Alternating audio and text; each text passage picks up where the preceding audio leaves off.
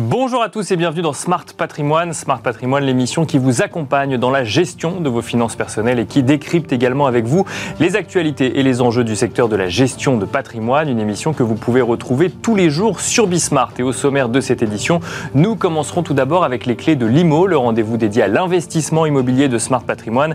Et en l'occurrence, nous aurons le plaisir de recevoir dans un instant euh, Saskia Fizel, cofondatrice de Virgile, pour tenter de comprendre ensemble comment accompagner les primo-accès dans leur premier achat immobilier, notamment permettre d'accéder à un financement peut-être un petit peu plus conséquent. Ce sera la première partie de Smart Patrimoine. Nous enchaînerons ensuite avec Enjeu Patrimoine, un enjeu patrimoine consacré lui aussi à la thématique immobilière. Nous aurons le plaisir de recevoir dans un instant sur le plateau de Smart Patrimoine Loïc Quentin, le président de l'AFNAIM, avec qui nous tenterons de comprendre les contraintes qui pèsent sur le marché immobilier en 2023. On se retrouve tout de suite sur le plateau Smart Patrimoine.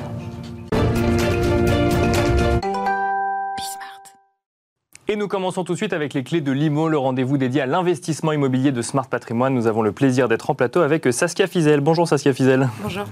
Vous êtes la cofondatrice de Virgile. Nous allons tenter de comprendre euh, ensemble quelles sont les tendances en matière de marché immobilier à Paris, euh, en termes de prix, mais aussi en matière de coûts de financement. Et on va commencer peut-être par définir ce que fait Virgile pour comprendre pourquoi vous vous intéressez d'aussi près à ces sujets, pourquoi vous publiez de nombreuses études sur le sujet.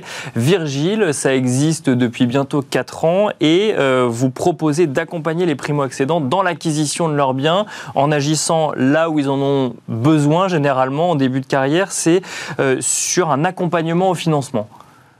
C'est ça. Alors un peu plus largement, en fait, Virgile répare l'accès à la propriété. Notre métier, c'est de permettre aux jeunes actifs d'enfin pouvoir devenir propriétaires sans compromis. Et pour ce faire, on va compléter leur apport en co-investissant jusqu'à 100 000 euros dans leur financement pour leur permettre d'augmenter leur capacité de financement totale. Et on va aussi piloter tous leurs projets d'acquisition à leur côté pour leur permettre de passer les étapes une à une et de devenir propriétaire dans les meilleures conditions. Ça veut dire que quand on veut acheter un bien immobilier, qu'on va voir une banque, effectivement, très souvent, on nous répond qu'il euh, y a besoin d'un apport pour euh, effectivement valider le projet. Quand on n'a pas d'apport, on peut trouver des solutions intermédiaires de co-investisseurs sur l'achat d'une résidence principale. Oui, il y a deux choses en fait. D'une part, euh, vous l'avez très bien dit, l'apport est devenu indispensable. Aujourd'hui, c'est très difficile de devenir propriétaire à moins de 10% d'apport. Et pour ceux qui ont de l'apport familial, c'est possible. Mais cet apport, dans un achat par exemple à, mettons, un 40 mètres carrés à Paris, autour de 400 euh, 000 euros. Oui, bien sûr. 10 000 euros du mètre carré, ouais, c'est ça. 10 000 euros du mètre carré, avec en plus les frais de notaire. 40 000 euros à mettre de côté, euh, bah, quand vous payez un loyer chaque mois, c'est énorme. Et si vous n'avez pas en fait votre famille derrière pour mettre cet apport, c'est super difficile à réunir. Et donc ça, déjà, c'est un des problèmes, un, des presque scandales auxquels répond Virgile. Ça, c'est une première partie du problème. Et la deuxième partie, c'est qu'aujourd'hui, en fait, les prix ont tellement augmenté dans les grandes villes que même avec un apport, aujourd'hui, le financement bancaire ne permet plus de couvrir le prix des appartements. Et là, Virgile va intervenir avec son complément d'apport pour pouvoir augmenter la capacité de financement globale. Depuis plusieurs mois euh, maintenant, on voit effectivement que le coût du financement augmente lui aussi, les taux augmentent. On se pose la question de savoir si on atteindra bientôt les 4% TAEG quand on va réaliser un emprunt bancaire. Est-ce que vous le constatez, vous aussi, dans les dossiers que vous accompagnez? Est-ce que ça rend encore un peu plus difficile l'acquisition d'un logement à Paris ou dans une grande ville? Ce qui est vrai, c'est que les conditions euh, ont rarement été aussi difficiles depuis qu'on a lancé Virgile euh, il y a donc bientôt 4 ans. Euh, on a vu une augmentation des taux et en face, on n'a pas vu une réelle baisse de prix, même si on commence à avoir un certain mouvement en ce sens.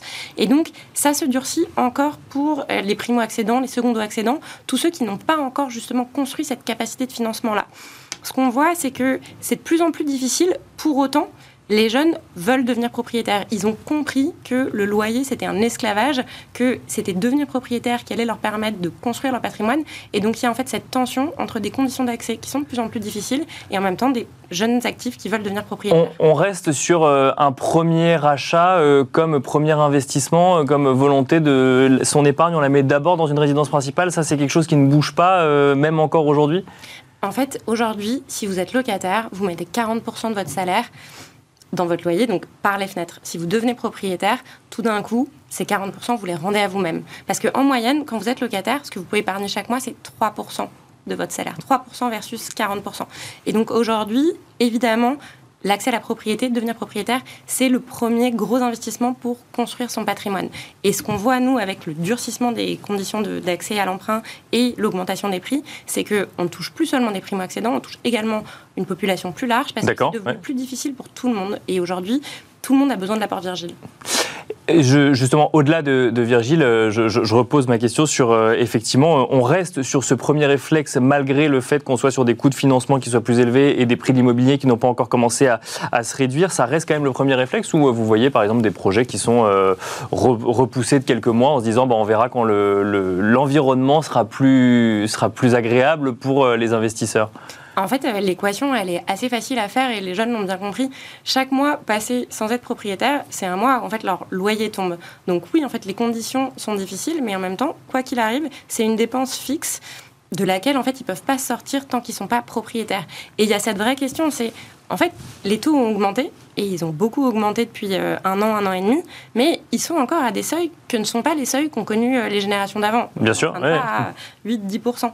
Euh, qui avaient des niveaux de prix pour le coup qui n'étaient pas les mêmes non plus. Qui étaient plus bas, absolument. Et d'ailleurs, on voit en fait que vraiment le pouvoir d'achat immobilier a baissé, mais on se demande en fait face à ça, qu'est-ce qui va se passer dans les prochains mois? Et en fait, on se dit aussi, bah, c'est probablement plutôt quelque chose vers lequel il faut se hâter, se dépêcher en fait, puisqu'on ne sait pas en fait comment les taux vont évoluer dans les prochains mois.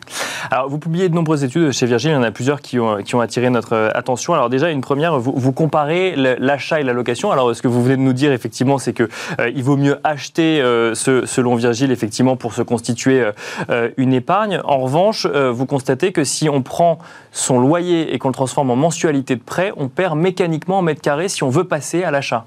Oui, en fait, on avait sorti cette étude pour montrer en fait la différence à mensualité égale dans la, entre la surface qu'on pouvait louer et la surface qu'on pouvait acheter. Et c'est sûr, on voit, il y a un décalage super fort, enfin super fort, 10 mètres carrés à Paris, 11 mètres même, euh, entre ce que vous pouvez acheter et ce que vous pouvez louer. Et ça, c'est lié à l'augmentation des prix de l'immobilier à l'achat versus des loyers qui restent stables. Pour autant, malgré en fait cette différence-là, on sait qu'économiquement, ça reste plus favorable de devenir propriétaire.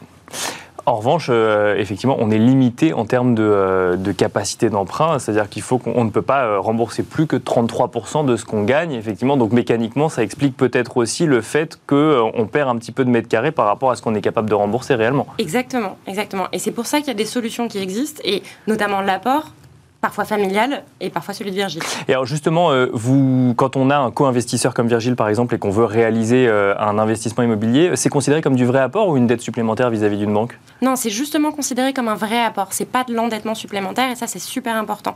Vous le dites très justement. Aujourd'hui, en fait, les banques, elles ont une capacité de financement qu'elles calculent pour vous sur une base finalement assez simple, 33% voire 35% de euh, vos revenus.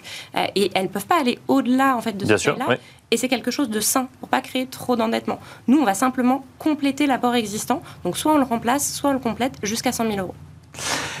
Vous êtes ensuite euh, propriétaire d'une partie du bien immobilier. Euh, comment est-ce que ça se passe concrètement dans les faits euh, vis-à-vis des personnes que vous accompagnez? Ça se passe bien. on est co-investisseur et ce qu'on appelle copropriétaire dormant. Pourquoi dormant En fait, on va vraiment se comporter comme une aide à l'achat. On va vous aider sur toutes les étapes du parcours. On va vous aider sur la partie financement, à la fois sur l'apport et sur le financement bancaire. Mais une fois que vous êtes chez vous, vous êtes chez vous, complètement chez vous. Vous n'avez pas Virgile qui dort sur le canapé, euh, vous n'avez pas à nous inviter à la fête des voisins, euh, ni euh, à Non, mais vous, pourriez avoir un regard sur l'état de l'appartement, la, la, rénovation de l'appartement avant une revente pour faire la plus belle plus-value possible. Est-ce que ça, c'est des discussions que vous avez avec les, les personnes que vous accompagnez? Alors, ce qui est très juste, c'est que pendant tout le parcours d'acquisition, tout le parcours d'achat de nos acquéreurs, on est là, en fait, pour les conseiller. On va notamment les conseiller sur l'état du bien, le prix du bien dont ils vont faire l'acquisition. Et ça, c'est quelque chose qui est devenu extrêmement valorisé en fait par nos acquéreurs. Donc vous pouvez dire on vous accompagne pas parce que vous achetez trop cher par exemple? On leur dit vous achetez trop cher, on va pas pouvoir vous accompagner, on vous déconseille de faire cette acquisition. D'accord, je comprends. Et l'idée c'est vraiment de se dire on est une aide à l'achat pour construire l'indépendance financière des jeunes actifs. On n'est pas là pour les aider à euh, acheter des euh, euh, souplex aveugles à 15 000 euros du mètre pour rester du coup en phase avec, euh, avec le marché. Et euh, du, coup, vous, euh, vous n'intervenez pas du tout dans toute la vie du bien, ensuite, même si vous êtes propriétaire d'une partie du bien immobilier. C'est exactement ça. les acquéreurs sont vraiment chez eux, complètement chez eux. L'idée, c'est vraiment de s'arrêter à la porte de leur appartement. Après, ce qui est intéressant, c'est que quand vous êtes accompagné par Virgile, vous avez un spécialiste de notre équipe qui vous accompagne pendant tout votre parcours, toutes les étapes, en fait, à la fois le financement bancaire, l'apport, la validation du bien, les démarches notariales. Et donc, généralement, il y a des liens très forts de conseils qui se construisent et on est quand même extrêmement souvent invité au pendaison de crémaillère. On garde des liens très très forts avec tous nos acquéreurs. Euh, autre étude hein, que vous avez sortie, euh, alors qui, peut paraître impressionnante comme ça, parce que euh, vous, constatez que pour acheter un 40 mètres à Paris, il faut à présent gagner 100 000 euros bruts annuels. Alors on parle en brut, pas en net. en net, on serait quoi aux alentours de 80 000 euros, 80 000 euros annuels. Pour acheter un 40 mètres carrés à Paris, effectivement, quand on est tout jeune actif, c'est pas forcément des niveaux de salaire qu'on a l'habitude d'avoir euh, dans son entrée sur le monde dans le monde professionnel. C'est des niveaux de salaire qui sont extrêmement élevés. Et ce qui est intéressant de remarquer, c'est qu'en en fait, ils ont doublé en 20 ans. En fait, le pouvoir d'achat immobilier, il a diminué sur un 40 mètres carrés euh, en 20 ans de x2. Euh, il fallait 42 000 euros il y a 20 ans pour devenir propriétaire d'un 40 mètres carrés.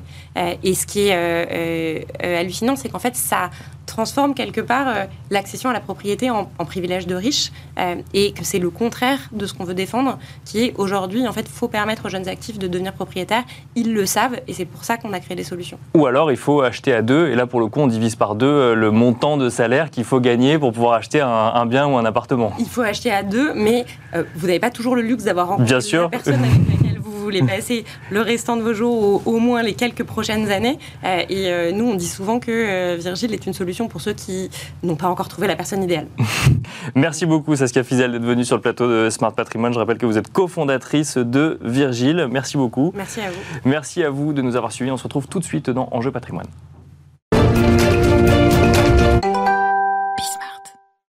Et nous enchaînons à présent avec Enjeu patrimoine. Nous allons tenter de comprendre ensemble quelles sont les dynamiques en matière de marché immobilier en cette année 2023 et notamment nous intéresser aux différentes contraintes qui pèsent actuellement sur ce marché immobilier. pour en parler, nous avons le plaisir d'être accompagné en plateau par Loïc Quentin, le président de l'AFNAIM. Bonjour Loïc Quentin. Bonjour. Bienvenue sur le plateau de Smart Patrimoine. Nous allons tenter de comprendre ensemble toutes les contraintes qui peuvent peser sur le marché immobilier actuellement commencer par ce coût du financement qui progresse depuis plusieurs mois maintenant.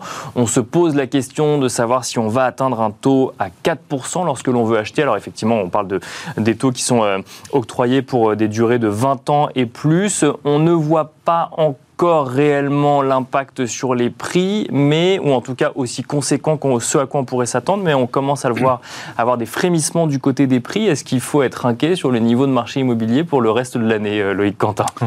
Bonne question. Alors, il est vrai que beaucoup, et beaucoup prévoient un atterrissage des taux d'intérêt à 4% dans des délais rapides, peut-être sous 3 mois. Euh, je dirais que 4%, ça reste encore un taux, je dirais, accessible quand on compare à ce qu'on a connu par le passé. Début des années 80 à 18,5%. Au Bien début sûr, de la crise des subprimes, on était à 5,4%. Donc, mais néanmoins, les taux, l'augmentation des taux a été un détonateur du ralentissement et du, je dirais, d'un stop brutal, euh, d'une interruption brutale de la dynamique des marchés. Euh, quand on était à 1% il y a 30 mois, et aujourd'hui, si on se projette à 4% euh, dans 3 mois, ça se traduit par tout simplement par une baisse de 25% de la capacité d'emprunt des ménages Bien sûr, porter sur le marché de l'immobilier. Donc mmh. face à des prix qui avaient connu un envol porté par une baisse régulière des taux d'intérêt, il faut laisser autant au marché pour se réadapter aux nouvelles conditions économiques qui lui sont imposées. Donc, donc il faut s'attendre à une réadaptation Bien évidemment. Parce qu'en début d'année, on entendait un certain nombre de professionnels de l'immobilier dire bon, les six premiers mois de l'année vont être durs, et puis après, ça va repartir en deuxième partie d'année. Quand on est dans une trajectoire d'augmentation des taux d'intérêt, il est normal, si vous voulez, la période précédente, on a connu une baisse des taux d'intérêt qui ont permis une augmentation de la capacité d'emprunt des ménages, donc une augmentation des prix que la capacité d'emprunt sur les prix. Et à contrario, et inversement, quand les taux d'intérêt augmentent, la capacité d'emprunt se réduit et de ce fait se reporte sur les prix mécaniquement de la même façon.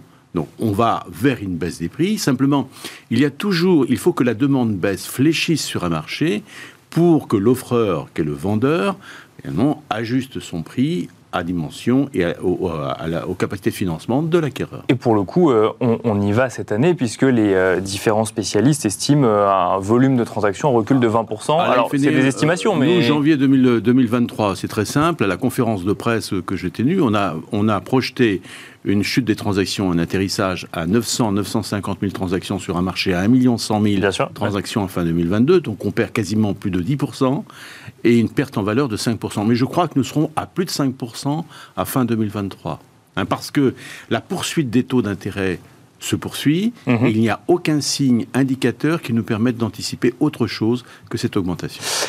Pour le coup, j'aimerais revenir sur le terme inquiétude quand on voit que euh, en 2021 ou 2022 euh, la profession affichait euh, des volumes de transactions records Est-ce que un peu moins de transactions en 2023 c'est forcément inquiétant pour un marché immobilier? Non, ce n'est pas inquiétant tant qu'on reste encore sur des taux d'intérêt qui restent cantonnés parce que si on dépasse pas les 5 je dirais voilà, il n'y aura pas trop de casse, le marché va devoir s'ajuster dans ce, moment-là. Mais on, a, on a connu deux années les plus grandes de l'histoire. Bien sûr. Hein, avec des volumes à 1 200 000, 1 million 100 000 transactions, quand la normalité se situerait à 850 000 ventes par an. Donc, je dirais qu'aujourd'hui, il n'y a pas encore trop de cas. Il ne faut pas être alarmiste. Je crois que les bons professionnels s'en sortent. Et notamment, les vendeurs ont besoin de bons conseils pour les accompagner dans leurs transactions. Est-ce qu'on peut dire qu'on revient sur des niveaux normaux ou euh, il est difficile d'analyser une normalité dans le contexte actuel? Difficile de chiffrer la normalité, mais euh, il est vrai que euh, je crois que c'est un marché qui va être obligé de s'assagir face à une dynamique qui était inégalée et qui était anormale en tout cas, mais fortement, qui était portée par les taux d'intérêt très bas, et ce qui l'a entraîné vers les niveaux les plus, élevés.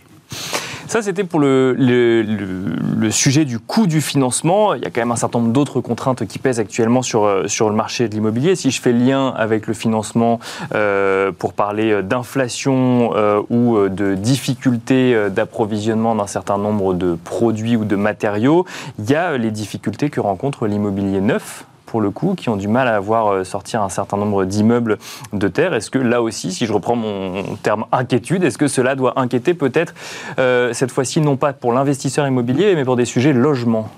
Bah pour des sujets logement, oui, parce que dans tous les cas, nous sommes contraints et les marchés euh, se doivent d'avoir un renouvellement du parc. On estime 350 000 logements minimum qu'il faut par an pour alimenter la demande et notamment l'augmentation du nombre des ménages et l'augmentation de la population française. Donc on ne peut pas aller en cela. Le problème, c'est que la machine de construction de logements neufs, elle est totalement euh, grippée. Bien sûr, et, depuis plusieurs années maintenant. Depuis plusieurs années, mais surtout là, ce qui est brutal, c'est l'augmentation des coûts des matières premières, les nouvelles normes, et en plus de cela, le marché du neuf est aussi largement remis en cause dans sa dynamique par l'augmentation des taux d'intérêt comme l'ancien.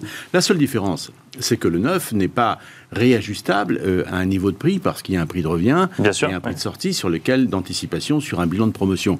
Les promoteurs aujourd'hui sont dans une difficulté extrêmement forte parce que il y a là un arrêt brutal de la vente de logements et ce qui risque d'entraîner aussi euh, un arrêt brutal des permis de construire et des démarrages de construction. Donc on ne peut pas prendre de retard. Donc on est contraint, comme on l'a été en 2008, avec une situation avec un surstockage qui arrivait. Elisabeth Borne a annoncé le rachat euh, par la CDC euh, de, un, certain nombre de logements. Je crois que ça a été fait sur 20 000 logements. Euh, bon, voilà, c'est une solution qui, est, qui est proposée, qui peut permettre de donner une boîte de sauvetage, mais simplement le problème fondamental reste comment on va construire de logements demain dans le cadre d'une situation inflationniste, dans le cadre de taux d'intérêt élevés, face à des normes compliquées et face à toutes les obligations qui s'imposent aujourd'hui à la promotion privée et à la construction neuve. Mais donc, quand je vous écoute, les Quentin, j'ai l'impression qu'il n'y a pas de solution vraiment viable à court terme sur le, sur, le sujet qui pourrait dégripper finalement le, mécanisme enrayé aujourd'hui. Si, je pense qu'il y, a des solutions. Alors, euh, si on veut sauver que le neuf, je pense que euh, le Pinel qui a été revu en 2022 a été un effet réducteur de la demande des investisseurs. Euh, d'une part, euh, il y a aussi, euh, peut-être, on peut construire différemment avec des standardisations plus, plus courantes. On peut aussi, tout simplement, et je le dis, je serai peut-être le seul dans l'écosystème de l'immobilier à le dire, c'est on devrait interdire aux maires, tout simplement, de négocier avec le promoteur au moment de lancement d'une construction et de faire peser sur le promoteur et donc sur le particulier qui achète un logement dans le secteur privé, de faire peser le financement de logement social. Je vous donne un exemple on vend 6 000 euros du mètre carré sur une ville comme Nantes, on impose de vendre 2 500 euros le mètre carré à un bailleur social. La différence, mmh. elle est portée, bien évidemment, par l'investisseur privé. Je dis moi-même, parce que les promoteurs ne le diront pas, mais moi, il est mon intérêt, au nom de l'intérêt général euh, du logement, de le préciser, de le rappeler. Donc, euh, est-ce que la... Il y a des solutions. Il y a des solutions. Ça. Même sur le marché de, de, de, l'ancien, moi j'ai fait une proposition de portabilité, de, de transférabilité des, des, prêts en cours. Voilà pourquoi quelqu'un qui a emprunté à 1% demain, qui sera exposé à un taux de 4% 30 mois après, ne peut-il pas réemployer son prêt qu'il a contracté à 1% pour une autre acquisition? Oui, mais ça, honnêtement, est-ce que ça a une, euh, une possibilité d'être accepté un jour et d'être euh, et d'être mis en application? Je crois qu'il faut. Moi je, nous, moi, je suis là pour être un agitateur d'idées, pour faire des propositions pour le logement. Euh, je n'ai pas de prise d'intérêt dans le financement, mais simplement, moi, je demande uniquement qu'on puisse échanger avec les banques, avec le, ministère, au moins qu'on reprenne l'idée, qu'on apporte une réponse. Je n'ai pas d'écho à la proposition.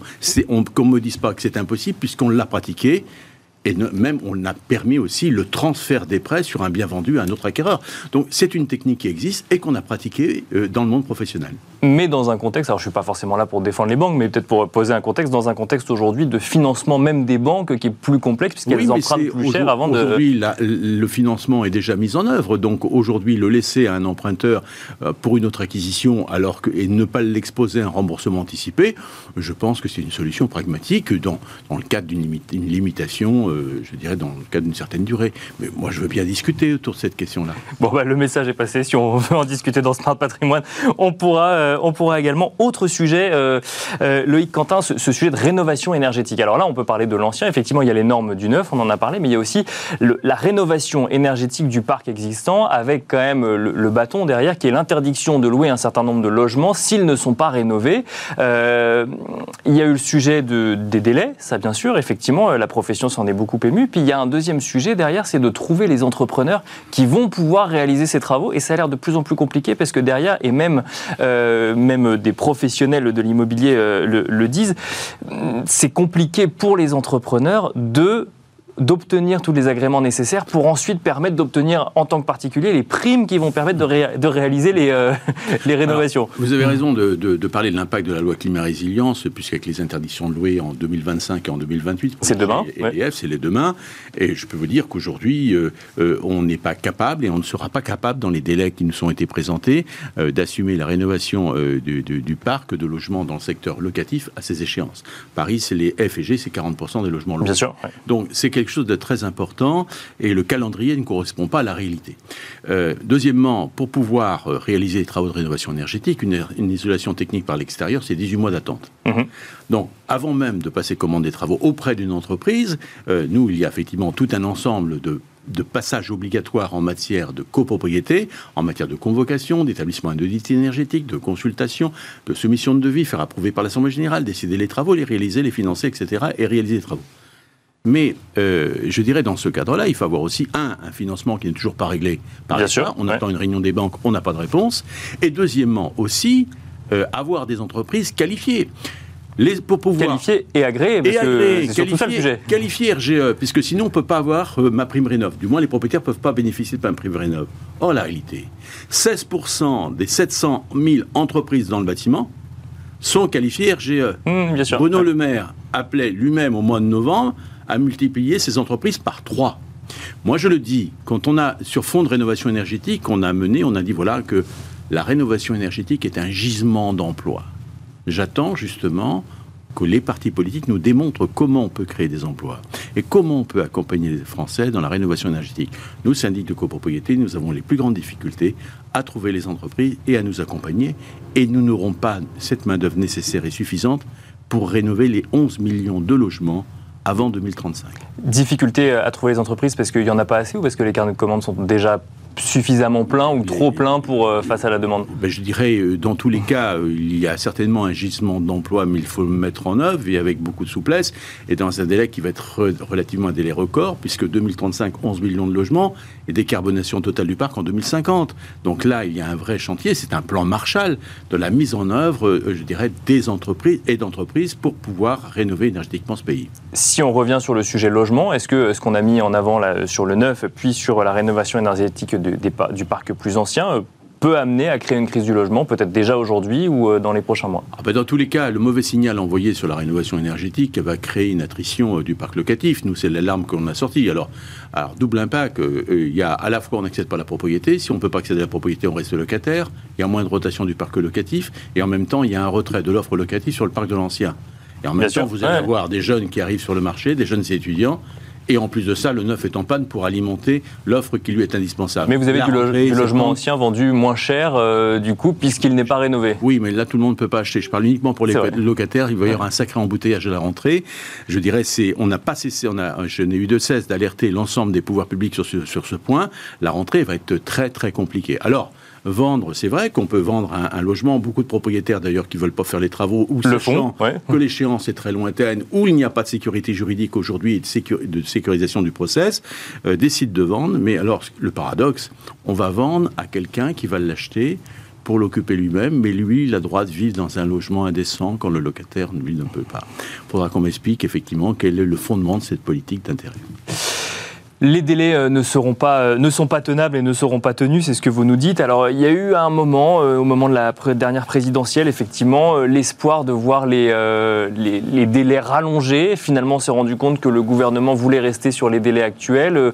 Est-ce que le sujet est enterré ou est-ce que vous espérez le voir rouvert quand on se rendra compte que peut-être vraiment on n'arrive pas à tenir les délais? Nous, on a, été, on a tout fait. Hein. J'ai moi proposé à Olivier Klein, au, au ministère de la Transition écologique également, de suspendre l'indécence énergétique à l'adoption d'un plan pluriannuel de travaux qui doit être finalement adopté pour une période de 10 ans. Bien sûr. Quand on adopte un plan pluriannuel de travaux, les propriétaires doivent financer à hauteur de 18% chaque année des travaux décidés.